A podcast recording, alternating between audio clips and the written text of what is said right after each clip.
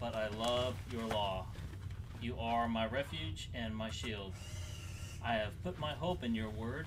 Away from me, you evildoers, that I may keep the commands of my God. Sustain me, my God, according to your promise, and I will live. Do not let my hopes be dashed. Uphold me, and I will be delivered. I will always have regard for your decrees. You reject all who stray from your decrees, for their delusions come to nothing. All the wicked of the earth you shall all the wicked of the earth you discard like dross.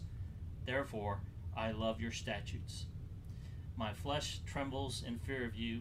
I stand in awe of your laws. Good deal. Okay. So uh, sorry I did not push the Bible study button when we started. That was my fault, and uh, it took us a second to took me a second to realize. But hopefully the sound and everything is okay now. And um, uh, Jim is gone. We've got Don filling in there, and uh, I guess, we- Jim. yeah, he, and it's it's must be boys' night out because there's just four boys here today. All the ladies decided to, to go somewhere else, I guess, maybe to uh, watch uh, what, what's the movie Sound of Freedom or something. Maybe they're having a big uh, uh, gathering at the Sound of Freedom. Okay, let's read. Today is um, 13 July. Uh, he was regarded by the class conscious English missionaries as inferior in background and education. Oh boy, they got the wrong guy there. Hudson Taylor arrived in China as a missionary in 1854 at the age of 21. Son of a pharmacist in Yorkshire, he was regarded by the class conscious English missionaries as inferior in background and education. To make matters worse, Hudson chose to adopt Chinese dress. In 1857, Taylor came to the city of Ningpo, where the Anglican, American Baptist, and American Presbyterian missions had separate compounds. Into this society of precious, society of precisely graded ranks of seniority and social background came Hudson Taylor, short of stature, with his native dress and Chinese pigtail. Once a week, Miss Aldersey, the first woman missionary to China, hosted a meal for all the missionaries of Ningpo, including Hudson. Miss Aldersey had a rigid sense of what was proper and ruled her two young assistants, Burella and Maria Dyer, with an iron hand. The Dyer sisters had an uncle in England who was their closest relative since their missionary parents were deceased. Burella was engaged to a missionary in Shanghai, and Maria was, as Hudson described in a letter home, a good looking girl with a squint.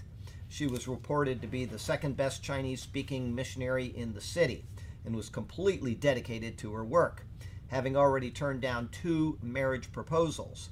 After meeting Hudson, Maria wrote to her brother in London, I met a gentleman and I cannot say I loved him at once, but I felt interested in him and could not forget him. I saw him from time to time and still the interest continued. I had no good reason to think it was reciprocated. Hudson had similar feelings but told no one. Finally, in March of 1858, he wrote to Maria expressing his love for her and proposing marriage. Before opening the letter, Maria prayed over it, hoping it was from Hudson. The next morning, Maria went to tell Miss Aldersey the good news. To Miss Aldersey, however, this was not good news. She ranted that young, poor, unconnected nobody. He is not a gentleman. He is without education, without position. He is short. You are tall. And he wears Chinese clothes. Miss Aldersey then dictated a letter for Maria to write to Hudson, undiplomatically refusing his proposal. Maria was heartbroken but incapable of crossing Miss Aldersey. When Hudson received her reply, he suspected that Miss Aldersey was behind it. On July 13, 1857, Hudson went to meet personally with Miss Aldersey and learned that she had dictated the letter. He also discovered that the uncle, not Miss Aldersey, was Maria's legal guardian. Miss Aldersey reported that she had written Maria's uncle describing the scandalous situation. Maria wrote to her uncle explaining her side. Hudson knew that he had to get Maria's permission to write her uncle asking for her hand. Later that month, the opportunity came. During a ladies' prayer meeting at the missionary home where Hudson lived, a waterspout from a tornado swept in from the sea and flooded the streets. As a result, some of the coolies were late in bringing the sedan chairs to the ladies' home. When Miss Hudson returned, Maria was still there. Hudson had the man of the house ask Maria for permission to meet with her. As they met and shook hands in greeting, they knew their love was mutual. And Maria gave Hudson permission to write her uncle asking for her hand in marriage. Finally, in December, Hudson received a note from Maria saying that her uncle had given permission for her to marry as soon as she was 21. Hudson and Maria were married on January 20th, 1858, four days after her 21st birthday. Maria went on to play a crucial role in shaping the ministry of the Yorkshire lad who was to change forever the way missionaries work. Their four surviving children all became missionaries to China. The most important decision in life after choosing to become a Christian is whether to marry, to remain single, or to be married. How should we decide whether to marry and whom to marry? To what extent should we regard the counsel of others? Well, certainly don't take Miss Aldersey's counsel, okay? Uh, Colossians 3:15, let the peace that comes from Christ rule in your hearts. That was wonderful. I liked reading that. Um, yeah, you want to hear about somebody that changed the world. Hudson Taylor was the guy. They sure pegged him wrong. Okay, we got a couple of uh, prayer requests here. Let's see. Pete, who we prayed for uh, before, and then his eye surgery was canceled, and we prayed for him Sunday, and uh, he uh, was able to have his eye surgery, and I got an email for him that everything went well. He's very appreciative for that. Um, let's see here. Um, uh, Tom uh, Ali is in a lot of pain. His knee is really bothering him, but at least he's over the, the hump. He's starting to get where the pain is manageable now. So keep Tom in prayer there. Um, I had uh, somebody walk in today and talk about the Sound of Freedom, and then I also had a, uh, a person email me about the Sound of Freedom. They highly recommend it. Um, uh, two friends that uh, attend online. This is for the church, and I'll let the church know on Sunday. They said they would pay for the church to go if they wanted to. So I, they can't do it for everybody online because that would break their bank. But um, for the folks that have not seen it in the church, they would be willing to pay for that. So um, uh, keep that in mind. And uh, John. Burke's son was sleeping the last time Burke saw him, so uh, he worked four hours today, and he's uh, still going through his cancer treatment, so keep him in prayer.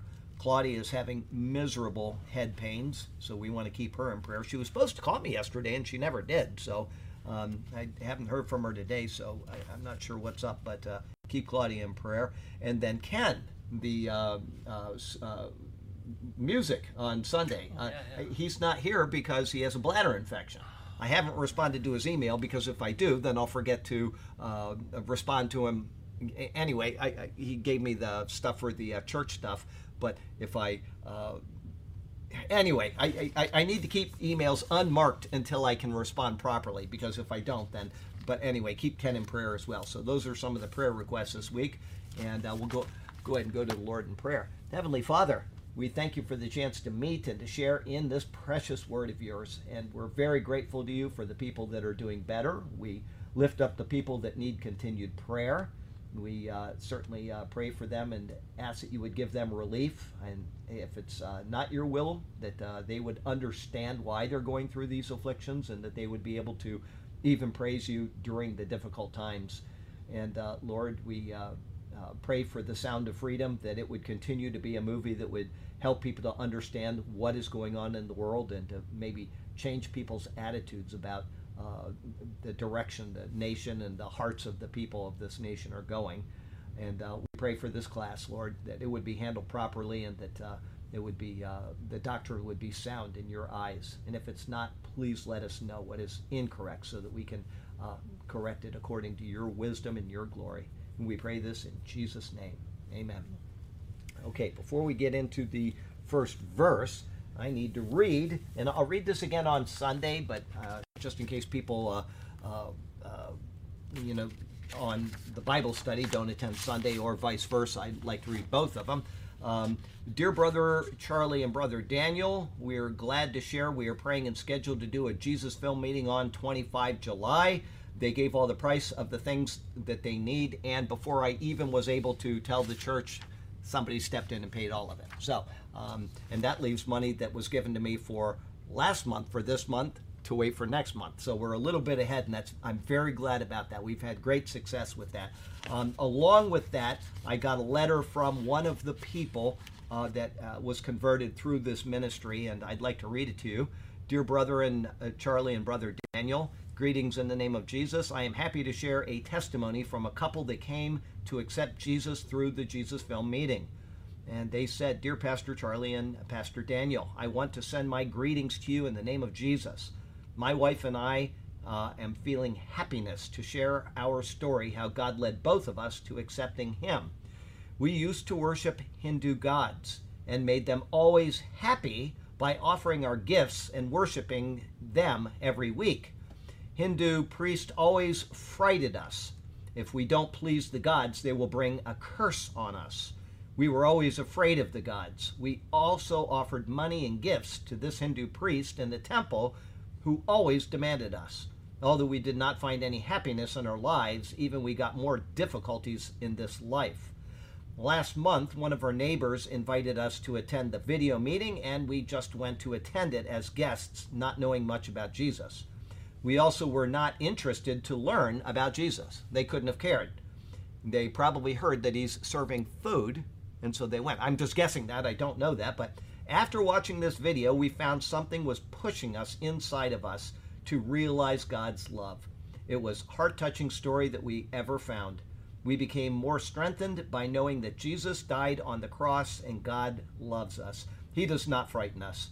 At the end of this film, we came to realize the great need of Jesus in our lives. We accepted Jesus in our lives and prayed to God for thanksgiving and they gave their name, and you can look at the family there. That's the two of them, which I don't want to put on the uh, internet, but wonderful looking family with a little baby. Very happy news. So I'll try to remember to get that. My hair is standing up all over my arms because of the wonderful news. So uh, just, I'm, it, you know, the ministry is having an effect and it's uh, people are being changed because of it and he makes sure he follows up with these people and gives them bibles he gives them mp3s if they want them and uh, i'm so happy he does this but this month is paid for and i'm so grateful about that. Uh, pakistan is one of the, the most dangerous great places. persecutors that's right. I mean mm-hmm.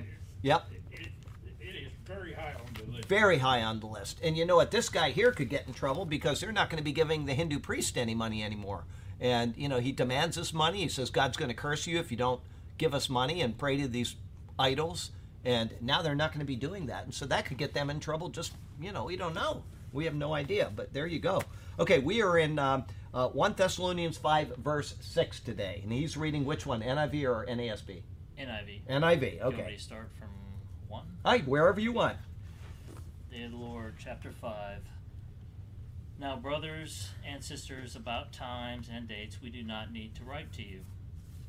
For you know very well that the day of the Lord will come like a thief in the night. While people are saying peace and safety, destruction will come on them suddenly, as labor pains on a pregnant woman, and they will not escape. But you, brothers and sisters, are not in darkness, so that this day should surprise you like a thief. You are all children of the light and children of the day. We do not belong to the night or to the day.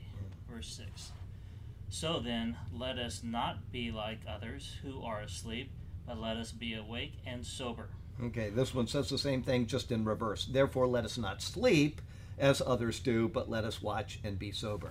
So they did the old change up. The, uh, uh, what do you call it? The non plagiarism change up. Okay, okay, the word therefore is given as a summary of what has been said concerning the words. Uh, I'm glad you read verses 1 through 5 because the commentary says verses 1 through 5. He has spoken of the times and seasons, which includes the day of the Lord, and which will come as a thief in the night. He has said that those who are of the night will find that sudden destruction will come upon them. He has said that because we are not of the night, but rather sons of light and sons of the day, that this day will not overtake us as a thief. Everything there that he has said in the first five verses points to what? A pre tribulation rapture. Everything. Everything that he has said points very clearly to a pre tribulation rapture. Okay, somebody emailed me this morning. I might as well get this right now because we're talking about the rapture. and it, it pertains to this commentary. As um, I was asked about John 14, where Jesus says, "I'm going to prepare a place for you, and if I go to prepare a place for you, um, eh, go ahead, Burke. I will return. Yeah, I will return and You shall be with me where I am. well, that's right. Okay, thank you. I, I got myself. I, I should have had it open in front of me, but um, uh, she said that she heard either a preacher or a teacher or something, uh, and she's heard this before. And she came to me and she said, "Is this correct?" Um. Uh, they are saying that that is the first note in the New Testament of the rapture. And how do we know that that's not the first note of the rapture? Or am I wrong? Is it is it the first note of the rapture? John 14, I go prepare a place for you, and if I go prepare a place for you, I will return and bring you self. John wrote that, and Paul's the one that brought the rapture. That's exactly right. That's the first clue that tells you that Jesus is not speaking of the rapture. But secondly, not that's correct. That is the the main point. I would have made that the second point just to bring in a lesser point first and then surprise people with the main point. You got to the surprise right away. the first thing is that Jesus doesn't say anything about timing. He doesn't say anything about the event itself. He just is making a general statement. He's saying, I'm going to prepare a place for you. Well, there's nothing about a rapture in that. There's no hint of a rapture. It could be at the end of days at the resurrection. That uh, what was it? Uh, Martha and Mary, you know, at the tomb of Jesus, and Lord, I know he, we will rise again at, on the last day. It- it- we have no idea. There's no reference in Jesus' words at all about a rapture. It's just a general statement making a proclamation. I am doing something for you, and I will come and I will have you where I am. And all that is telling us is it's the fulfillment of what was lost all the way back in the Garden of Eden. He is going to give us something where fellowship is once again intimate with God, just like it was in the garden. But secondly, and as Burke rightly deduced, is that Paul is the one that introduces the rapture. Behold, I show you a mystery. Before he unveiled that mystery, there was no hint of a rapture anywhere in Scripture except in Old Testament pictures, which could not be deduced until we know what the New Testament says. You could say you nobody would ever come to that conclusion.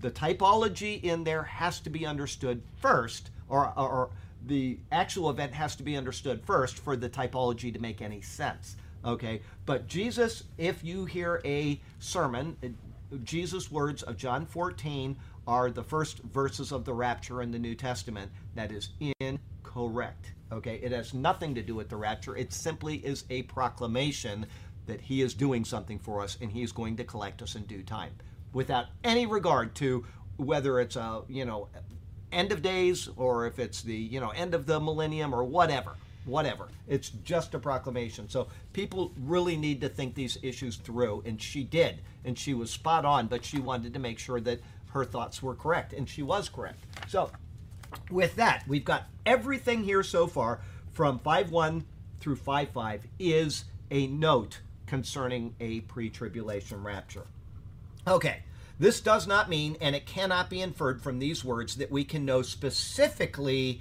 when the day of the Lord is coming. We can't. That is the times and the seasons that Jesus spoke of in Acts 1 uh, 6 and 7. We're not going to know specifically any of those details, but we can know the reference that it is a pre tribulation rapture. 100%, we can know that. It means that we will not be ensnared by what occurs on the day of the Lord. Having a general understanding of the prophetic timeline as he has laid it out, because of this, he says, Therefore, everything that I have given you up to this point, starting in verse 5, therefore, to build upon the therefore, he then says, Let us not sleep as others do. What this means will be further defined in the coming verses. Now he simply tells us to not sleep.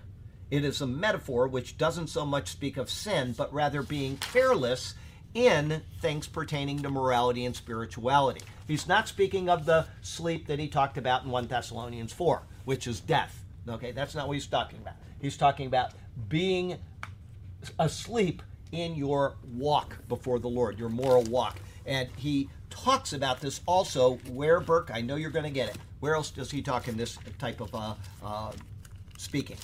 It's in the book of begins with E and ends with Ephesians, and it's in this chapter. Can you get it? Okay. Um, let's see here. Ephesians 5, and we're going to go to 8. For you were once darkness, but now you are light in the Lord. Walk as children of light, for the fruit of the Spirit is in all goodness, righteousness, and truth, finding out what is acceptable to the Lord, and have no fellowship with the unfruitful works of darkness, but rather expose them. This is all the kinds of things that he was just saying in verses 1 through 5. He's repeating them from Ephesians, okay? Or actually, Ephesians would be repeating from Thessalonians because Thessalonians was written earlier. But, and have no fellowship with unfruitful works of darkness, but rather expose them for it is shameful to even speak of those things which are done by them in secret. But all things that are exposed are made manifest by the light. For whatever makes manifest is light. Therefore he says, Awake, you who sleep, arise from the dead, and Christ will give you light. Okay? So that's the general terminology that he's using is to pay attention, to be awake, to not be living in a state of uh, carelessness in your walk because the Lord is going to return. We don't know when, we cannot know when, despite all of the predictions that are out there on the internet from day to day. We cannot know when the Lord is going to return. People have been thinking that for 2,000 years, and they've been wrong for 2,000 years. Eventually, time is going to meet up with the events of re- the redemptive calendar of the Lord, and we will be taken out of here. And it's going to be sudden, and it's going to be it, it, it, I can't imagine what the world is going to be like. I'm talking about the world of people that know that they have lost these people. Where are they? Where did they go? They know that they are not there. What is that going to be like? You know. Now, I, I, one of the things that I, this was on my mind today. I don't know how to say this without people just going ballistic because we all love our animals, but um, uh, people will prepare things for their animals, you know, and I, am going to take care of them. And uh, when I'm gone, they'll be able to carry on. I, it, that's a noble thing, but you know, if you're the only one in your house, or if everyone in your house is saved, and it might be weeks before somebody actually goes into your house. Okay, so um, what you need to do is just tend to your dogs like you do in life, and or cats or whatever animals you have, and let the Lord deal with them. They are His creatures, and you know, saving up a bunch of food for your animals, if there's nobody to give it to the animals, is not going to help them at all. Okay, so I'm not sure uh, what the answer is on that issue, but it's something that is on the hearts of a lot of people. And I have seven dogs. Okay, I'm in the projects, and somebody gives me a dog, and 15 minutes later, that is my heart. I love that animal. I mean, we do. We love our, our animals, but there's a point where you have to say, what is coming is the Lord's knowledge, it is the Lord's timing, and whatever happens after that, unsaved family members, uh, you know, accidents, uh, somebody's in a car and he's taken out, there's going to be an accident. I, we can't worry about those things. We have to let the Lord do what he is going to do. And all I know is that we are going to be so excited when that happens. I, I can't wait for that day. I can't wait for the day when these events unfold and we realize what we have hoped for for 2,000 years, okay? Or what, in a general sense, a lot of people do not believe even to this day in a rapture, so they're not hoping for a rapture. But that's because of their inability to properly read Scripture. I'm telling you that this is a doctrine that is so carefully and minutely described in Scripture that it can only mean one thing okay? And it can only mean one way in that one thing, which is pre tribulation. It can't mean anything else. I feel bad for people that think they have to earn their way to heaven through a, a mid or a post tribulation rapture, but that is not what's going to happen. God is going to take you out because of His grace. Yes, you have no part in it. It is His grace based on your faith and nothing else. Okay, we'll go on. Therefore, Paul's words are not speaking here of us being aware of the times and seasons of verse 1 at all. It is speaking of our spiritual state as we await the Lord's unfolding of those set and appointed moments which are known but to Him alone. Again, as is seen in the previous verses, there is nothing to suggest that we are going to be aware of the day of the rapture. As a matter of fact, not only is there nothing to suggest it, there is the words of Jesus to say that we cannot know we are not going to know. He, the Father, has reserved those things to Himself, and it is presumptuous, and I would say that it is sinful for us to be predicting the rapture because it is disobedience to Jesus' own words and it's in defiance of what Paul has later clarified for us. So do what you want with that, but uh, if you have a rapture date prediction, please don't send it to me. Okay, I don't want to read it. I don't want to know about it. I don't care how certain it is. I've seen every certain rapture prediction for the past 20 years. I mean, this is definitive this time. It is going to happen, and it hasn't happened. Okay, uh, it, it, trust me on this. You're not going to know.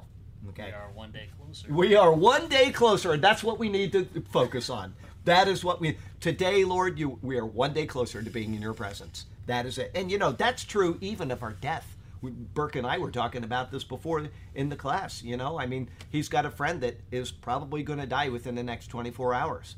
Okay, and he is one day closer to seeing Jesus. The difference between him and us, if the Lord doesn't come first, is that he's going to be raised first, and then we're going to be raised with him, and we're going to meet the Lord together in the clouds. But we are, that's a great answer. We are one day closer every single day to the coming of the Lord. And because Lisa's over in Australia, my friend Lisa White, she is now a half a day ahead of our one day ahead.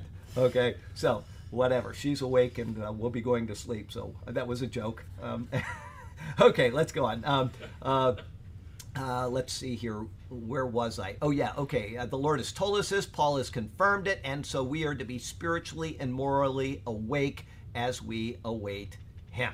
Okay. We are not to fall into the same state of indifference, which is noted about unbelievers, uh, noted here as the others in verse 413, which was just uh, the previous chapter that we're in. We want to go back to 413, and it said, um, But I do not want you to be ignorant, brethren, concerning those who have fallen asleep, lest you sorrow as others who have no hope. Okay? The world has no hope. When a person is dead, that person is gone. They're never going to see him again. They're eh, never going to have the experiences with them. And that's why, you know, people are trying to make um, uh, nowadays uh, holographic uh, people. They're bringing people back through AI that can speak with the same voice and they can take photos of the people. That's because there's no hope. And so that's all they have is that AI generated holographic memory. Okay? We don't need to worry about that because we are not only going to have a shadow, we're actually going to have that person again in our in a way that we have never experienced before too. It's going to be so much better that what we have lost in this life as long as they are saved believers, is going to be beyond compare. Celestial bodies. I just can't wait. I, I celestial bodies is right. Can't wait.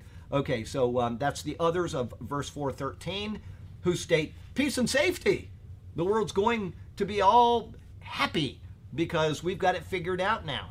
In so doing, as is common among the apostatizing liberal churches of today, they are being drawn back into being in the dark rather than remaining in the light. Exactly what Paul is warning against is exactly what they are engaging in. This is something Paul states time and again, which can happen to believers who do not actively stay awake, immerse themselves in the Word, and walk according to the doctrine he lays down for us. This is what's going to happen.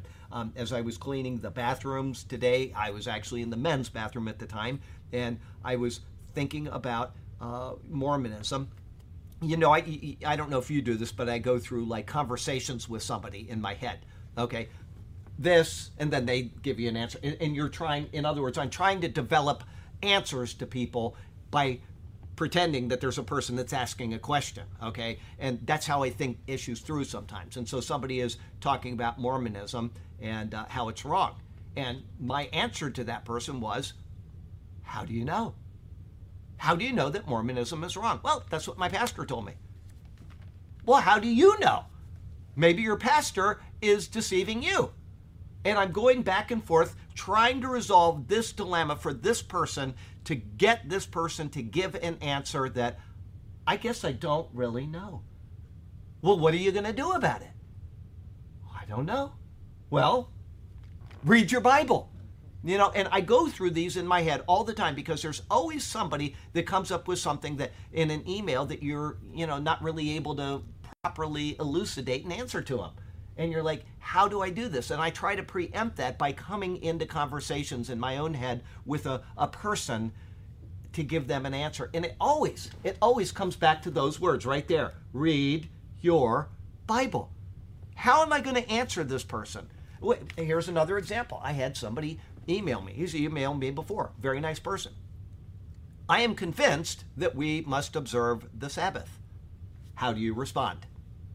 Well, one, I respond, read your Bible. But immediately I sent him the uh, Leviticus 23, verse 1 sermon, the Sabbath of the Lord. Okay? Sent that to him, and I said, There's about eight sermons that I have. It's a very involved and complex issue. And the reason why I say that isn't because it's complex for me to tell them, here's what the Bible says. It's complex because there are people that take what the Bible says and twist it. And I know that he has now watched something that has convinced him that he needs to observe the Sabbath, whether it's Seventh day Adventist or whether it's Hebrew roots. And so anything I send him, they've already taken and twisted and manipulated. And therefore, that's where I started. If he comes back and says, well, uh, okay, they say this and you say this, then I have something at least to start with. But if he says, you know, I'm convinced now that I have to observe the Sabbath, how do you respond to that? I have no idea what convinced him. I have no basis for, and I'm not going to send him eight sermons and say you need to watch all of these in this order. It's just too complicated. So I send him one sermon and we'll see if he responds. But the problem with him is that he is not read his Bible. And if Got his ticket on the plane and with his sheep with him to go over to Israel, the tabernacle's not there. They, there's no tabernacle there. There's no sacrifices there. I mean, one step, one step, eh, you know, and the thing is, when I say read your Bible, and I tell people this, they think, well, I need to go home and read the Bible, and they read it and they close it, and it's, they never read it again. That is not what I mean. I am present imperative. Read your Bible and keep reading your Bible all the days of your life because you're going to have a question like that or like that or like that. The three questions that we've already proposed in the first 15 minutes of the class. And if you read your Bible constantly, you will already be familiar at least with the grounding in it. That's why the first question, uh, the John 14, the lady already knew was wrong. She just wanted to be affirmed. Is my thinking correct? And I said, yes, that's exactly right. It's not a rapture verse. She already knew the concept of Paul's having initiated it, okay, through the uh, I show you a mystery. But if you're not reading your Bible every day, you are not prepared for these things that come along. And so I, there's nothing I nothing else I can tell a person, you or you or a class or a church or a group of people or the nation of America or the world. Nothing I can tell them outside of read your Bible that will begin to establish them. Otherwise, they can do all things through a verse out of context. out of I that's I love that. Somebody made that up, I guess, and I, I've heard that before. I can do all things with a verse taken out of context. Mm-hmm. Absolutely, I love that. I'm so glad you said that because that is what is happening in churches, and that's what's happening with this poor guy that's asking about the Sabbath. And I hope that he will listen and he will read his Bible and he will check because it is so absolutely clear. But then you get people that question Paul. Well, Paul, you know, his epistles really aren't supposed to be in the Bible. Uh, Yeah, this is a big movement out there of the Hebrew roots people because Paul completely obliterates it. So they just read around Paul and they can manipulate anything else. They can pretty much twist anything. How you twist Hebrews, I don't know.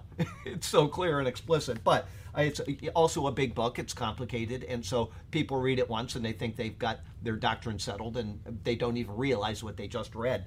Here's an example of that tithing. You know how I am about it. I'm adamant about it, and I'll talk all day about tithing. But I had read the Bible probably, uh, this is maybe an exaggeration, okay, but eight, we'll say 8 billion times. I'd read it a lot, okay? And one day I was reading Deuteronomy, and I stopped. And I went back and I read Deuteronomy 14, starting in verse 22, again, all the way down to the end of the chapter. And then I read it again. And I realized that I had been reading Deuteronomy, like I said, every every single week for a year. I had read the Bible. And I'm probably in my second year of doing this. And I'd read Deuteronomy, and your brain just kind of, you know, when you're reading, sometimes you're not really focusing because the words are so complicated or they're so many or they're you know they're not pertaining to us i know deuteronomy is kind of not pertaining to us and so i'm just kind of reading through and finally i realized what it says about tithing it took all that time So you can't just expect to read the Bible one time and say, okay, I've got it all figured out. You read it again and again and again, and every time you read it, you are going to glean new information. Your mind is being tuned to the the uh, frequency of God, is what's happening. He's the one that wrote this. He is slowly. He's not going to suddenly inject you with His Word. That's not going to happen. Even the smartest person on the world, on the planet, is not going to grasp the Bible on the first or second or tenth read through. It's not going to happen because we are dealing with the wisdom and mind of God. But you are slowly tuning yourself into the proper frequency as you read the Word.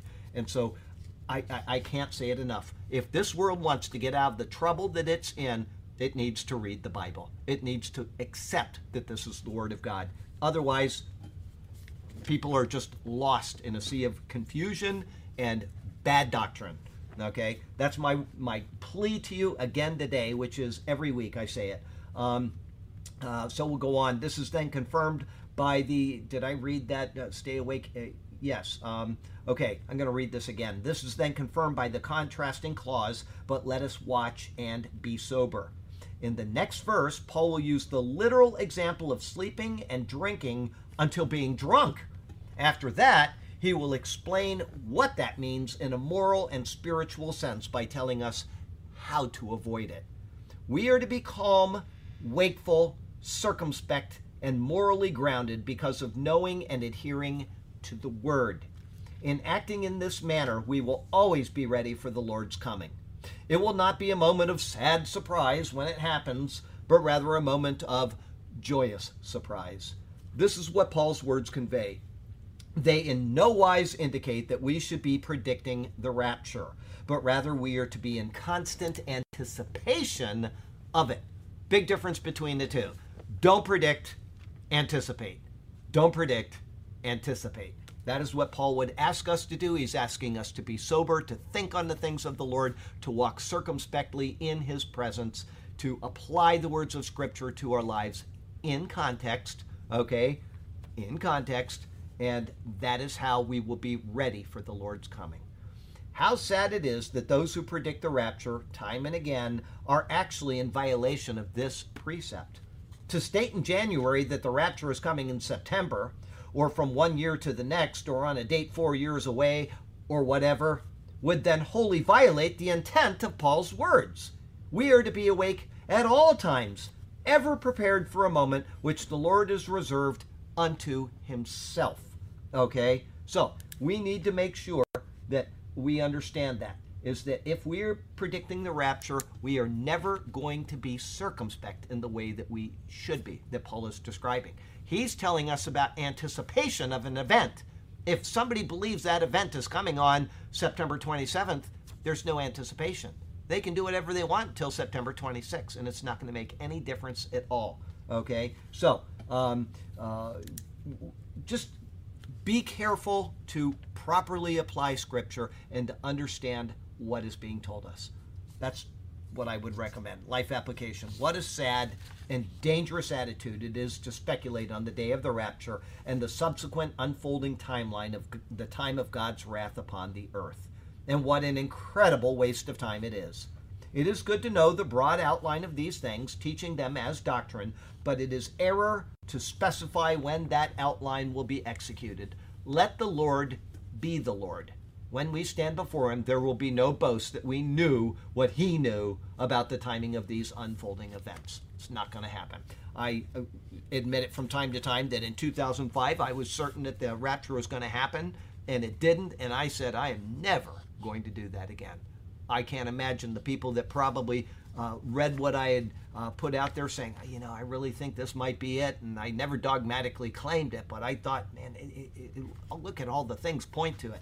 And uh, I think how many people were probably harmed by my stupid speculation. I said, I'll never do that again. It's inappropriate. What's that? That's Hurricane Katrina, 2005. 2005. Oh, and I remember people using that saying, well, uh, Katrina, and they were taking the name Katrina and where it landed, and they were making all these stupid. Uh, that was I never got into that kind of crazy stuff. That was insane. But people were, and every time you have a big major disaster, you'll you'll get the same thing. People take words like an English word and they'll manipulate it to make it sound like a Hebrew word, and they'll say, "See, this proves this and this." It- it's terrible. It just, you know. But those are the things I got to tell you. Those are the videos that'll get lots of views. They, they always have the advertiser running at the bottom, and they're getting money every time somebody clicks on it. But uh, it, that's what sells. People like that, but it is not good handling of scripture. Okay, five seven. For those who sleep, sleep at night, and those who get drunk, get drunk at night. Okay, let me see here. I wasn't there. So yeah, for those who sleep, sleep at night, and those who get drunk are drunk at night. So they changed two words. There you go. Um, they, you said get drunk at, uh, or maybe one word. Are drunk at night, get, Get, drunk. get drunk at night. Okay, one word. They changed one word and they got away with it. Okay, good job.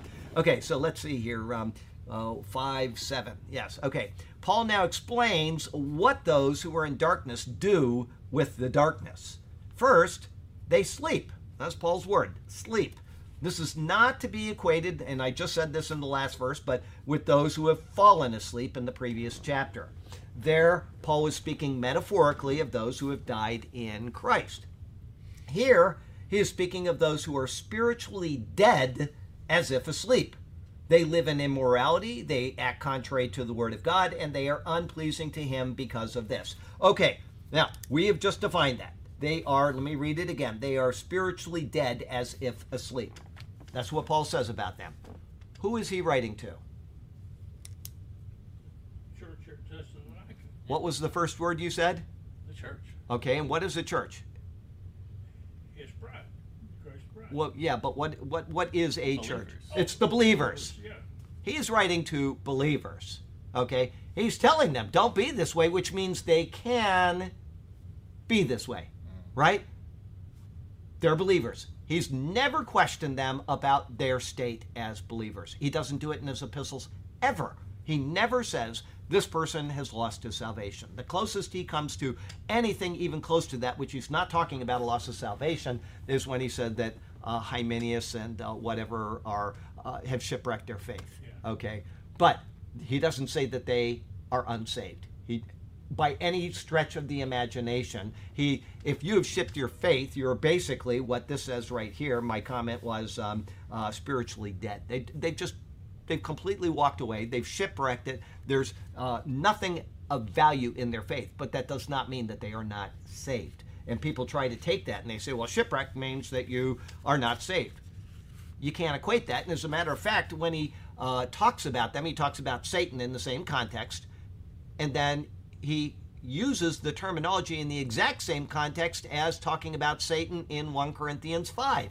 where he says, Hand the person over to Satan for the destruction of the flesh, that his spirit may be saved on the day of Christ Jesus. He never says that guy lost his salvation. He says that he's going to, he, he's shipwrecked his faith, he's shipwrecked his life, and he is going to suffer for it, but he has not lost his salvation. So if people, once again, everything in context, you take something out of context, you will form a pretext, okay? Um, uh, so he's talking to believers and he is saying these things. Read that verse again. 5 7. For those who sleep, sleep at night, and those who get drunk are drunk at night. Okay, he's talking to the believers. He's saying we can do these things, don't do these things. He, not saying that we can in the sense that we are permitted. We can in a sense of not being permitted in disobedience. Okay, so don't do those things is what he's saying. But we can do those things. Not permitted to do them, but we can do them. Such people in this condition sleep at night. This continues the same thought. The night is the time of darkness. The physical darkness of real night is to be compared to the spiritual darkness of those who are apart from Christ. They're doing the things which those who sleep do at the time when those who sleep do them. Okay? When we go to the projects, and we are in the most dangerous part of Sarasota every single week. If you hear of a murder happening it, in Sarasota, it is normally, and of course, people go ballistic and kill somebody, you know, anywhere in Sarasota at any given time. But if you hear of a murder on Saturday night or Friday night, the chances are very great that they will have happened within a mile of where we do our work. Okay, that's the greatest possibility is it's within a mile. Many times over the past 17 years, it has been on the streets that we go to. Somebody got shot here last night. Somebody drove by and shot four people here last night. There was a shooting, a guy got shot six times, but he's okay. I never understand that. Somebody gets shot like in the arm and he's dead, and somebody else gets shot six times in the, the stomach and he lives. It, it happens though. It's crazy how that happens. But um, I don't know if it's the caliber of the bullet or the caliber of the person, but I've actually seen that happen right on the street, uh, right before we get to the uh, boys' club. The last one, now it's torn down because they're building the new projects there, but the last one, uh, a guy got actually a girl lived in there. She was back from the Air Force on leave, and she was out on the streets with a friend, and she got shot and killed. The same house that the, a person moved into that, the guy got shot six times in that house. Okay, so it's very good chance that we are going to have uh, something in the area go wrong within uh, a mile or two of where we are on any given Saturday. Sometimes it doesn't happen, but if it does happen, it's probably down there. Okay, having said that, we walk around there, and sometimes people will bring their children. Okay, it hasn't happened much lately because most people's kids are all grown up now, but I used to take my children down there. Okay, we got children that live in the projects. Okay, and they're fine. All right, but we don't have any problem there. Why is that? Because it's daytime. The people that do things wrong do them at night. And when they get done doing them, they go back in and they sleep all day. That's the type of people. So there's not the same danger in the day. And the children that live in the projects know that they are not to leave the house during the night. Because if they do, there's a good chance that they could get raped or they could get uh, kidnapped or they could get shot. And so the children do not leave their houses. The people that do harm do so at night. They are spiritually apart from Christ, or they are Christians that have fallen away from Christ. Okay, whatever. Um, it doesn't mean that those Christians are unsaved. Though. I want to make sure I say that. Okay, but this is this is what the, Paul is equating to because he was in an area where these things happened. He knew that if he went out at night, there would be bad elements out at night, and during the day, they're not out. Okay, that's the point. Uh, the physical darkness of a real night is to be compared to the spiritual darkness of those who are apart from Christ. They are doing the things which those who sleep do at the time when those who sleep do them. During the day, they don't do them. Okay, next he says, and those who get drunk. Again, Paul uses a physical example to make a spiritual analogy. A person who is drunk is incapable of right thinking. Okay, that's what alcohol does to you. It takes away your ability to think properly. Okay, it takes away your ability to deduce things. It takes away your inhibitions to not be angry or to, you know, not go off on your neighbor or whatever. Okay, um, there is a small motel uh, right across the road and down one from where I live. It's just a little motel. And very rarely is there anything that you hear on the island uh, where I live. I'm on a very narrow part of the island. There's no crime to be spoken of, and it's just it's just residential and it's one road. So there's nothing unless somebody just pulls into one of the houses and starts robbing them. There's really nothing going on except at that one motel. Somebody will be at the motel, they're on vacation, and they'll be drinking. And boy, all of a sudden you hear arguments, and you know exactly where it's coming from, okay? Because they're on vacation, they're drinking, and then they lose their ability to think rationally. So if I hear yelling outside, and sometimes it gets really bad, it's only maybe once or twice a year, but I know exactly where it is, and I know that that person will be gone in the morning. Just they they're here for a night, and that's that. Okay. A, uh, Paul uses this example. A person who is drunk is incapable of right thinking, and that's what happens. They are often rude. Here it is, boisterous, and so on. Just like the people that stay at the hotel or motel. It is a real, literal, and physical condition which is to be taken metaphorically for those who are in a comparable spiritual state. They cannot discern rightly concerning the Word of God. Okay? If you're not reading the Word of God, you cannot discern rightly what the Word of God is telling you. So, back to the example from earlier. How do you know that your pastor is right about Mormons? Maybe your pastor is the one that's wrong, and maybe Mormonism is right. How do you know? unless you know what the word says and then align what your pastor is teaching or what Mormons are teaching or what Seventh day Adventists are teaching or Universalists are teaching. You show up at a church and you're listening to somebody speak, that person is an authority within that building. And the people in that building are there because they believe him. Whether he's right or not, they accept him as an authority. They are the ones that are irresponsible if they are not reading the Bible and checking what that person says. Okay, and you know, I, I, every time I give this type of a talk, I say the same thing. When Charlie says, "Read your Bible," he's doing that so that he wants us to feel like he, we can trust him. No, I want people to read the Bible so that they feel that they can trust their discernment in the Word. Don't trust Charlie Garrett. Don't trust, we were talking about Erwin Lutzer earlier. This is a great preacher. He's retired now, but he is a great preacher. Burke likes to watch his videos, okay? And so he's going through a series that Lutzer did right now. We were talking about that. Burke made a mistake. He thought it was four o'clock and it was only three o'clock. So he's been here for two hours with me. Yeah, so we had lots of time to talk today.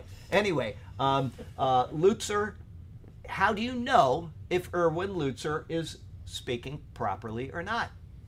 Unless you know the word. Everybody in his church loves his voice. He's got this wonderful voice. He sings out his uh, uh, his sounds when he wants to make a point. He's very good at it, but that doesn't make him a great preacher. Okay, what makes him a great preacher is if he adheres to the Word of God. That's what makes him a great preacher, and nothing else. Okay, so uh, the people in his church are blessed because he is a great preacher. I don't know all of his sermons. Maybe he's taught some crazy things. You know, I, I, give a recommendation for somebody and then I find out that he says something, and I don't like doing that. But what I have heard of him, which is not a great deal, but what I have heard has always been spot on. Okay, I will say that much about him without you know, uh, endorsing him and saying, well, you should listen to him and blah, blah, blah. Because once I do that, it's always a bad, you know. But everything I have heard, I have been impressed with. Okay, um, so go on. They cannot discern rightly concerning the Word of God. They don't know the Word of God. They are in spiritual darkness and they are drunk. Okay, just like these rapture predictors. They don't know the Bible at all. I, am telling you, these people that you watch on YouTube that are giving out all these prophecies and all of these, you know, visions from the Lord and all that kind of stuff, do not know the Word of God. They are trusting in your lack of knowledge of the Word of God for them to be able to dupe you in what they don't know as well. That is what is going on there. They are spiritually corrupt, morally abusive, and so forth. And as he says, such people who are in this state are drunk at night. Paul again compares the life they live to being in spiritual darkness and apart from the light which comes forth from Christ. His physical examples are provided for us to make spiritual comparisons to the world around us and to discern what is right, moral, honorable, and glorifying of God. That is what we should be doing. Okay, uh, question Do you like Chuck Swindoll? I do too. I've listened to him as well. Not a lot, but you know, I, I don't listen to anything anymore because now the Bible just stays on all the time when I'm driving. And that's the only time that I have to listen to sermons and stuff. Uh, you know, when I'm at home, I'm always working and I can listen to short things. And But, um, you know, when you drive, you can kind of assimilate sermons a little better, or at least that's me. And But I just don't anymore. But when I heard Chuck Swindoll, I was always impressed with him too. So I, I, I, can say, without endorsing him, I have been impressed with Chuck Swindoll. And one other that I like, although, you know, his sermons are very good, but I don't remember them being doctrinally as good as like Lutzer and Swindoll, is uh, Alistair Begg. He does great sermons that are uplifting, and there's nothing wrong with them. Have you? Do you know who I'm talking about? He's a Scottish guy, and he's got the great Scottish brogue when he speaks, and so I like that. But anyway, um, uh, I haven't heard anything from him either that and, and, those were the three that were always on Moody Radio, and that's why I heard him is because I'd have it tuned to Moody Radio. And uh, but now I have the Bible just all the time, so I don't hear him anymore. Sure, Chuck Swindoll on at nine, you can have your coffee and donuts and listen to him for. By nine o'clock, that's lunchtime for me. Take your lunch. there, there's no coffee and donuts at nine o'clock, buddy. That's. That's on, that's on Moody. Is it? Okay, yeah. Nine o'clock. I'm usually at the mall still working, or just coming home from the mall. But then I've got the, uh, you know, I got the Bible going, and I don't want to turn that off. So, anyway, I just, I, I just love the Word. Every time that I hear it, I want to hear it again. Every time I read it, I want to read it again. I just, oh, The more I hear what you're saying, the more I think about Billy Graham. He always said, the Bible. The Bible says, that's right. That's what I liked about Billy Graham when he was doing his crusades. He would always say, the Bible says. Now, you needed to check what Billy Graham said because how do you know that's what the Bible says? But he would say that. He would always refer to Scripture. And that's what we need to do in our lives is refer to Scripture. Okay. Paul compares the life of uh, they live to being in spiritual darkness and apart from the light which comes forth from Christ. His physical examples are provided for us to make spiritual comparisons to the world around us and to discern what is right, moral, honorable, and glorifying of God. Life application. Paul's words are to be taken both literally and in a spiritual sense in this verse. One points to real conditions, the others the other as metaphors to those conditions. This is obvious because all people sleep at night and there is nothing wrong with doing so. Further, not all people who get drunk do so during the night. These are general statements intended to provide spiritual applications. Careful consideration is necessary in verses like this in order to not to jump to unfounded conclusions about what is spiritually right and proper and what is spiritually improper. In other words, I just told you that when we go to the projects, there are no bad guys hanging around because they're all sleeping. They've been doing their bad stuff all night long and they're sleeping. So you can't say that everybody who sleeps sleeps at night because there are people that sleep during the day. Um, I was on shift work for many, many years and I slept during the day. Okay. And you just got used to that. I did that. Um, the best job I ever had as far as wastewater was right down the road. There was a wastewater plant if you go down Gulf Gate Drive just before you get to the library. It was in the middle of a golf uh, golf course, and I had the two o'clock to ten o'clock shift. I was happier in that shift than I ever was before. I got up whenever I wanted. No clock. I just got up like 10 o'clock and I go out and water the plants. And I go to work at 2 o'clock. Everybody was getting ready to leave in an hour. So they're all on their way out. I'm there. And then I worked until 10. And then when I got off, if we needed food, I went to the store because Albertsons, which isn't here anymore, but they used to be open 24 hours a day. So I did the shopping. Nobody there. It was just me. And, you know, it was just such a nice life. I get home after shopping and there's Star Trek on. I could watch all the old Star Trek episodes, right? And then I did the stupidest thing of my life, and they had a uh, lead operator, which means running the entire plant, lead operator position. And I said, ah, you know, they didn't have one before. There was no lead operator, and they said this plant needs a lead operator. It's a million plus uh, in size, and blah blah blah. And so I applied for the job, and I became the lead operator, and I was never happy there again. Okay, I had to deal with the people, and once you have to, de- you know that. Once you have to deal with people, it ain't so fun anymore. But I, I really loved the job I had, and I slept during the day. Okay, I, or late, late, late at night into the day anyway but uh, now that i'm doing what i do i love my time frame because 3 o'clock in the morning or 3.30 i'm up and then you know things just kind of wind through the day properly if i was to try the 2 to 10 shift being a preacher it would not work out okay that would not work out so um, uh, we're in verse 5 8 now But since we belong to the day, let us be sober, putting on faith and love as a breastplate, and the hope of salvation as a helmet. Okay, but let us who are of the day be sober, putting on the breastplate of faith and love, and as a helmet, the hope of salvation. So there you go, kind of twisted that up a little bit, but So, sober is self-control, right? uh, yeah, sober would be self-controlled. It would be walking properly in the Lord. If you think, you- you know, if you just think of what a drunk person looks like, he's like this, right? And we don't want to be like that in the presence of the Lord. We want to have right doctrine. We want to be thinking properly. Um, I typed, uh, speaking about that, thinking properly. I typed over the past three days these verses, and I've stuck to the same theme in all three of them to make a point. Okay, I didn't need to do this. This isn't something that you need to do in order to understand what's going on. It's down towards the bottom when you get to the life application stuff. But um, Acts 19, and it is verses, um, let's see here. I did uh, today, I did um, uh, 12. So I did these three verses, and this continued for two years, so that all who dwelt in Asia heard the word of the Lord Jesus, both Jews and Greeks. Verse 11 Now God worked unusual miracle miracles by the hands of Paul. Verse 12 So that even handkerchiefs or aprons were brought from his body to the sick, and the diseases left them, and the evil spirits went out of them. Okay, so those three verses I've kept to the same theme. All right, and this is not for my benefit because I already know what these things say, and sometimes you, you kind of forget, and so you go back and read them to refresh your mind. But it was for the benefit whoever, of whoever reads those Acts verses. Is I take, which you can apply to almost anything in life, the four causes of Aristotle. Do you know what they are? Do you know?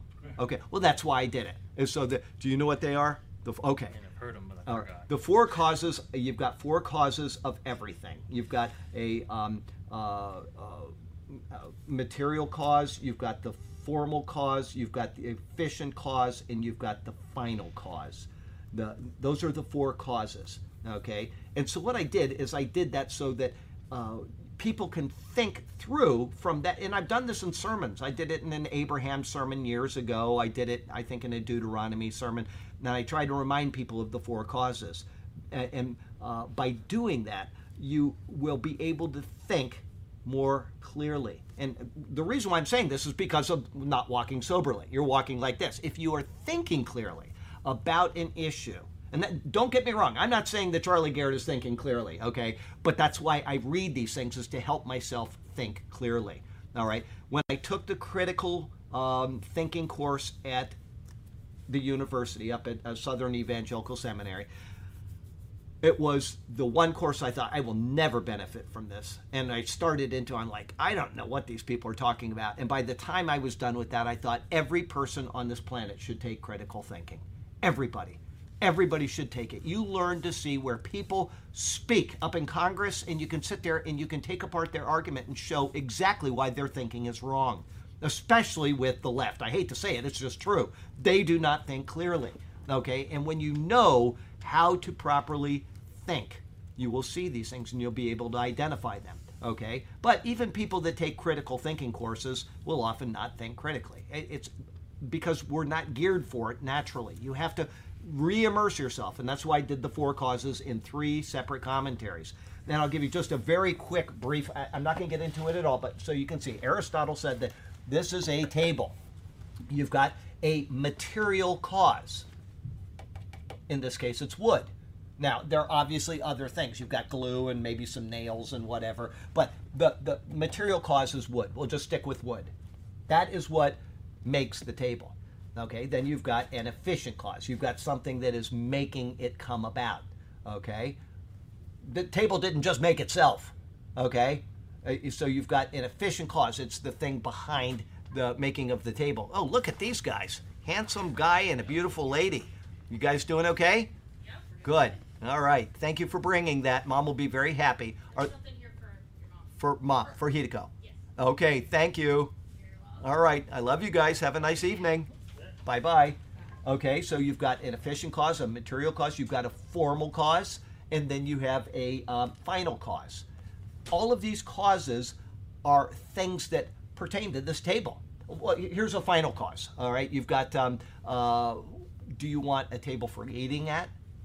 Or do you want a side table? Or do you want a right? You- don't just say, okay, I'm going to build a table, and you're talking to your son about building a dining table, and then hand him a table for, you know, uh, uh, making models. It- it- that's not what it was. There's a final cause for making a table. And it may be the first thing you think about, well, I'm going to make my wife a table. You're not thinking that's the final cause, but that is the final cause our dinner table at our house it's a japanese low table i built it in 1994 okay for my wife for christmas it actually has you know merry christmas carved into the bottom uh, 1994 and uh, so anyway i made the dinner table for her not thinking that I have a material cause. I didn't, you know, it's wood, but I'm not thinking that's a cause. But once you start to put together these causes into what it takes to make a table and how a table is made, you can now apply that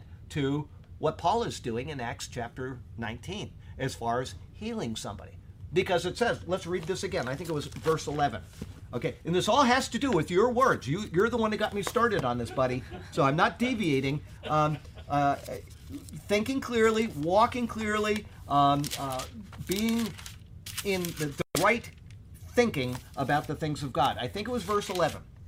Yeah, now God worked unusual miracles by the hands of Paul. Okay?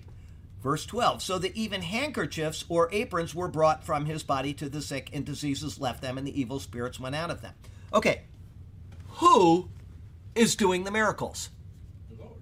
God. God worked unusual miracles. God is the efficient cause. He is the the one that is making it happen. But there is a material cause. What is the material cause? Handkerchiefs and the, the handkerchiefs and the aprons. Okay, yes, that's correct. The handkerchief and the apron is the material cause. All right? And then the formal cause, the thing that brings it about. Devil went from them. No, the formal cause is Paul. He's using Paul. Even Paul, Paul, it's his handkerchief and his apron that he uses for working. He probably wiped off his sweat. So Paul is the one that is being used. What is that doing? It is validating Paul's ministry. Paul's not even going there. They took him from him to heal the people. But you've got an efficient cause, you've got a material cause, you've got a formal cause, and you've got the final cause. What is the final cause of every miracle in the Bible and every miracle in all of recorded history? What is the final cause? If it's a true miracle Bring glory to God. to bring glory to God. Everything in this book, the final cause, ultimately is to bring glory to God. That's why he sent Jesus, is to bring glory to himself. That's why he gives grace, is because it glorifies him. If we have to earn our way to heaven, there's no glory for God. Zero. We did the work. The final cause is always the glory of God. And you can deduce that works based salvation is out based on that. Okay? The final cause of our salvation is the glory of God. Therefore, it must be eternal. Because if it's not, God did not get the glory from the salvation in the first place. Got that? Okay. I don't want to go on that too far, but uh, read the commentaries when they come out. It'll be about 17 days, I think, because I'm a little head now. I've been doing a couple extra every day. But um, uh, you asked about that, and uh, uh, what verse are we in? Seven or eight? We're in eight. Okay, so you asked about right living and thinking clearly. You can't do that unless you are willing to put the causes in their proper place as far as the ultimate cause, the final cause, the glory of God. If that is, like I said, when I started that table, I'm not thinking the final cause is a dinner table, but that is exactly what it was. If I said I'm going to build a dinner table and I start cutting wood for a side table, I'm not going to have a dinner table, right? So everything else has to meet that final cause. That is what we're doing when we're reading the Bible, when we're studying the Bible. The final cause is always to be the glory of God. Okay, um, and I may have blown that a little bit because I'm not sitting here thinking about causes until Burke said that. So if I said one of the causes wrong, I apologize, but I think I got them all right. Okay, um, Paul using the metaphor of those who get drunk are drunk at night from the previous verse now contrasts that with the expected life of the believer. He says, But let those who are of the day be sober. Okay, if you are drunk, you're not going to be able to make a table properly. If you're drunk, you're not going to be able to rightly deduce the word of God. You're not going to be able to conduct yourself properly. And that doesn't mean you're literally drunk, it means that you're not in the Word. You're not prepared for the challenge that comes before you because you haven't been reading the Word. You haven't been pursuing the things of God. Or you've been in a church where they tell you they're telling you the Word of God and they're not. They're manipulating it. Okay? The final cause is the glory of God. If you are in a Hebrew roots movement church, the final cause is not the glory of God. It is self glory. I am doing this thing to obtain God's favor. that is not fitting the final cause. And you can know that just by thinking of the four causes, and always, always the final cause in Scripture is the glory of God. If it is not, then you are not in the right context, whether it's the church or whether it's the doctrine or the Bible class or whatever. The glory of God must be the final cause. Okay, so um, as noted, getting drunk is equated with a spiritually immoral condition. Paul doesn't say that we cannot be in such a state. I mentioned that in the last verse as well. Rather, he exhorts that we should be otherwise. He's writing to say believers. He's not telling them that you can't do these things. Of course, you can do those things. I can go out and get as drunk as I want. That's not going to change anything, okay? Except it's going to harm my walk before the Lord. And so I need to think clearly. That's not the right thing for me to do. I'm going to be circumspect in how I conduct my affairs. Okay? Paul doesn't, uh, rather, he exhorts that we should be otherwise. Christians are to have a complete break with the life, attitude, and conduct of those who have not come to Christ. Now, I just said that, and before I go on, we are supposed to have a read that again, and I'll take you to something that I don't want to confuse people. Christians are to have a complete break with the life, attitude, and conduct of those who have not come to Christ. But does that mean that we are to remove ourselves from people who have not come to Christ? No. Absolutely. You correct 100%. I will read it to you so that you can uh, see that because somebody will inevitably ask that question. I Paul says that we need to have a uh, change. We need to not walk in this manner. Well, I need to get away from the people that walk in this manner. Here's what he says about that. He says, um, I have written to you not to keep company with anyone named a brother who is sexually immoral or covetous or an idolater or a reviler or a drunkard or an extortioner, not even to eat with such a person, because that person is not following the advice here in Thessalonians. However, for what have I to do with judging those who are outside? Do uh, wait a minute. Yes. Um, do you not judge those who are inside? But those who are outside, God judges. I, you know, I skipped the first part, which I wanted to write you.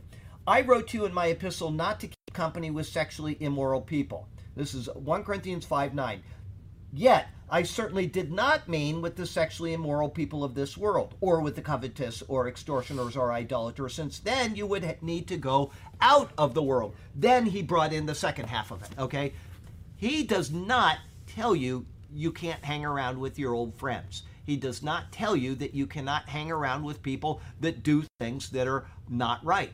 As a matter of fact, if you have a job at a regular company, you wouldn't be working there if that was the case if none of them were saved because they'd all be that way. He never tells you not to be around such people. He does tell you not to be around such people that say that they are believers. If they say that and you're with them, then you are condoning their lifestyle. That's why he does that. But having what I just said, you don't have to take yourself away from the people of the world that act that way, but you need to take yourself away from the life, attitude, and conduct of those people. You need to act circumspectly in front of them, to be an example to them, not to participate with them. And so when a brother is acting that way, all he's doing is affirming their unregenerate lifestyle. Okay? And then you, hanging out with him, are affirming his unregenerate lifestyle, which is already affirming the unbeliever's unregenerate lifestyle. So Paul is saying, do not do that. In order to accomplish this, he next gives two more metaphors to guide us. First, he says, putting on the breastplate of faith and love. The words putting on give the idea of vigilance. When you put on a garment, you know, uh, uh, for war, what the breastplate or the helmet, that's for vigilance. If you're not putting it on, you're not being vigilant because you're going into battle. Okay, so it's vigilance. Um, let's see here. Where was I? Um, okay, the guard puts on his gear in anticipation of that which is to come. Remember, uh, uh, four weeks ago, I think it was, when I said that the Washington um, uh, police, just before January 6th, took away all of what? Oh yeah. Their helmets. Their All the helmets. riot gear. Riot gear yeah. just before January 6th. They said, well, maybe it expired, and so they, they have no idea why they did because it wasn't the normal chain of command that did it. They, they had people take away these people's riot gear, especially the helmets, for no reason. They weren't given any explanation and they were not asked to give receipts. There was no, and this is right, this is in the news. This isn't conspiracy. This is right in the news. Okay? So, those people were not able to be vigilant because they didn't have the riot gear. Okay? The Lord is not going to do that to us. He is not going to treat us that way. The Lord is going to give us everything we need in His Word to be vigilant. So if we are not, that is our problem. It's not His problem. Okay, so adorned in these things, the gear that the guard puts on, he is then to watch. Paul says, watch. The guard is to watch. Why? The reason is because he doesn't know the times and the seasons mentioned by Paul in verse 5 1. We're vigilant. We've got our gear ready. We're living the life that we should be living, but we're to watch. If we know that the rapture is going to be in 2027, January, what do we have to be vigilant about? We don't need to be. We know it's coming. We absolutely have to not worry about a thing. Oh, yeah, it's coming. That's not what Paul teaches. He teaches that we need to be vigilant and watch because we have no idea when it's going to happen. The guard is to stand ready at all times, not be asleep, not be asleep at night, nor get drunk at night. The breastplate of faith and love is a protection. In Ephesians 6, Paul exhorted believers there to put on the breastplate of righteousness. In our watchful state, we are to have defensive protection, which is based upon who we are in Jesus Christ. Faith is our strong defense against the weight. It may be a long time. It may be a time of trial and persecution. It may be a weight which encompasses an entire life of ill health or disability. And if we don't have faith and we don't keep that faith strong, then we don't have anything to fall back on. Imagine that. Somebody like great example I use her all the time because she's so easy to fit into these type of circumstances is Joni Eareckson Tada.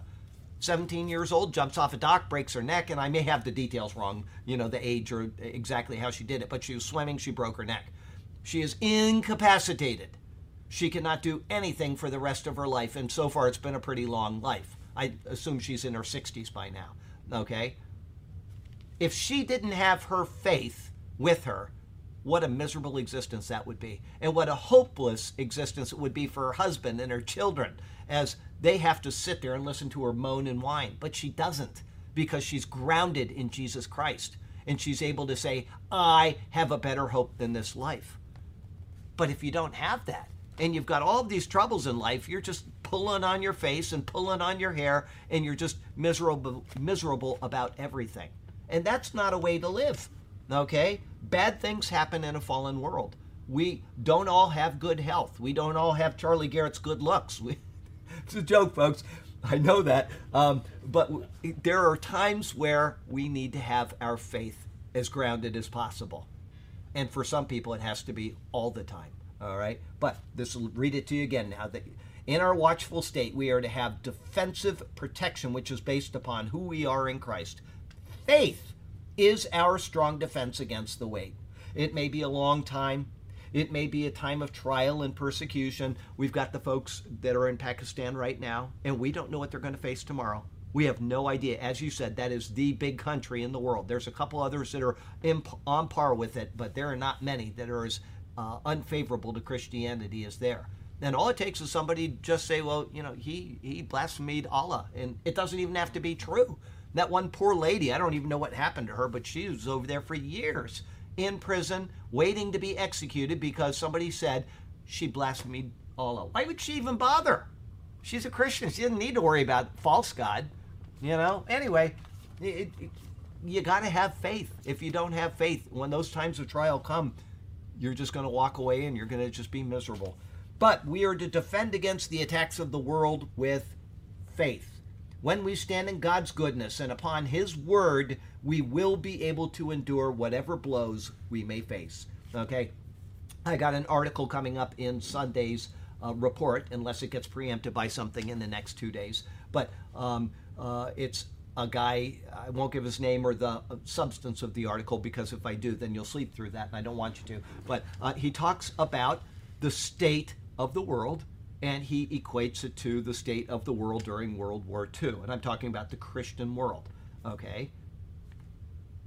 Where are you gonna where are you gonna align yourself when the powers that be come against you? I've talked about this before, maybe uh, one or two months ago. But are you a person of faith so strong that you're willing to speak out against what is wrong? Okay? Well, I'm not even going to take it that deep, or this guy doesn't. It's just about the state of the country and what you should be doing about it.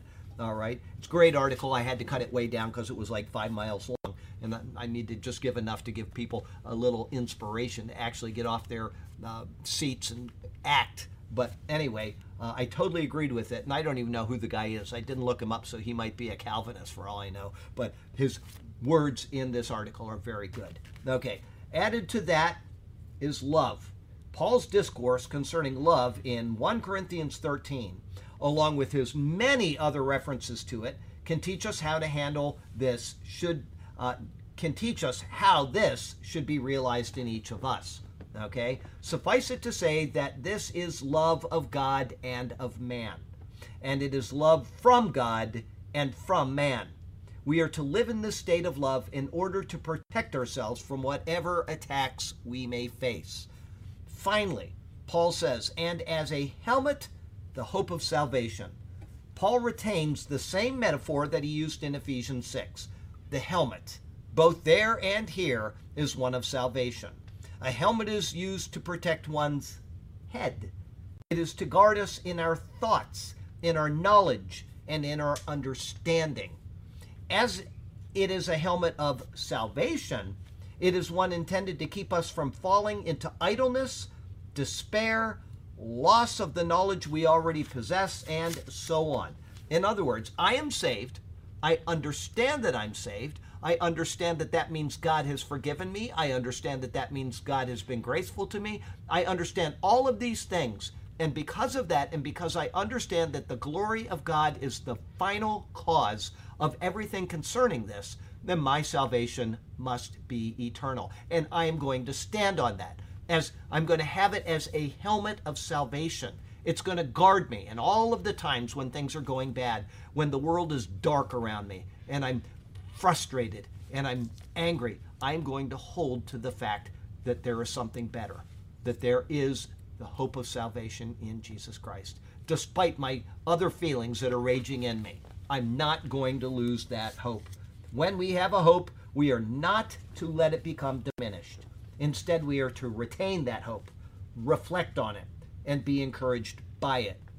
In so doing, we will not be as one who sleeps at night or as one who gets drunk at night. Instead, we will be sober and alert at all times. Once again, he is using real physical applications to teach us real spiritual truths. Okay? So uh, he's not speaking specifically about you not getting drunk or you uh, sleeping at night. He is speaking in a spiritual sense, using those things as applications. Okay? You're not to be drunk in your spiritual state. You're not to sleep uh, during the day in your spiritual state. That's what he's talking about. He's taking these things that we should know because we see how they operate in the world around us. And he's saying, live this way in Christ. Okay? Life application. Oh, we're just we're just on time. Life application. Faith, love, and hope are all things that we are exhorted to possess, and we should possess them in abundance, even to overflowing. If we stand in this way, and stand means to be firm in your convictions, then we will be able to overcome despair and from getting sucked into the ways of the world once again. Christ is coming. We don't know when that will occur, and therefore we need to stand ready at all times. If we don't do these things, our walk will falter and we will become ineffective soldiers in the church. That's all there is to it. There's no way to get away from that. We will be ineffective in what we are doing. We're going to be ineffective as uh, Christian. Who was it? We were talking about somebody and uh, what great parents they must have been to uh, uh, raise their children that way. Was that? We were. Lutzer, Lutzer. Oh, Lutzer. Okay, uh, Lutzer. He, what was it? You said that by the time he was a certain age, he had memorized the book of Ephesians. Oh, yeah, yeah, like 14. 14 years old, he had memorized the book of Ephesians. That did not come about by sloppy parenting. That came about by parents that really cared that he would be a man of God. Well, that's not the only one he knew. That's what? the only book- That's the only book that he read. Well, I understand. I'm just saying. I'm, you know, they were preparing Lutzer for who he would be as a person. Right. Okay, and uh, Lutzer, uh, this is Burke. I, I'm citing Burke, so if it's not correct, go blame him. But he was saying that Lutzer wrote a lot of books, and his mother did not read all of the books he had written. He had, she was more worried about reading the Bible. Right. So uh, if the book reading of her son, what he had writ, written, interfered with her Bible time, she didn't read her son's book. That is a person that understands the importance of the Word of God. So there you go. Good stuff from uh, Life Lesson from Erwin Lutzer. Light. Huh? You've been mentioning light all the time. John chapter one. Oh, one- absolutely. One, through nine is got light in there about four or five. Yeah, times. and so does uh, one John. Speaks about light all the time. Light, and you, you, if you're in the light, you're not walking in the darkness. Absolutely, Heavenly Father, we are so grateful to you for your word. It gives us a sense of hope until the day that we are reunited with you. And Lord, I just would pray for the people that listen to these uh, these uh, classes and sermons from this church that they would really say, I want to read the Bible. I'm not just going to listen to these sermons and agree with them and then not do that thing. It's their responsibility and it will be their joy as they continue to read it and read it and continue to read it. Lord, please instill this in all the people that attend this church and that even those that don't, if they listen to these, that they would understand the importance of getting into the Word. And Lord, help me in my own failings of not reading it enough and not reflecting on it enough. And may we all just come to the great spiritual awareness of what your Word says, because it is what tells us of Jesus. And Jesus is who reveals you to us. Thank you, O God, for this. Thank you, and we praise you in Jesus' beautiful name. Amen. All right, we'll say goodbye now, and then we'll wave to you in a second. All right, we're going to go to break.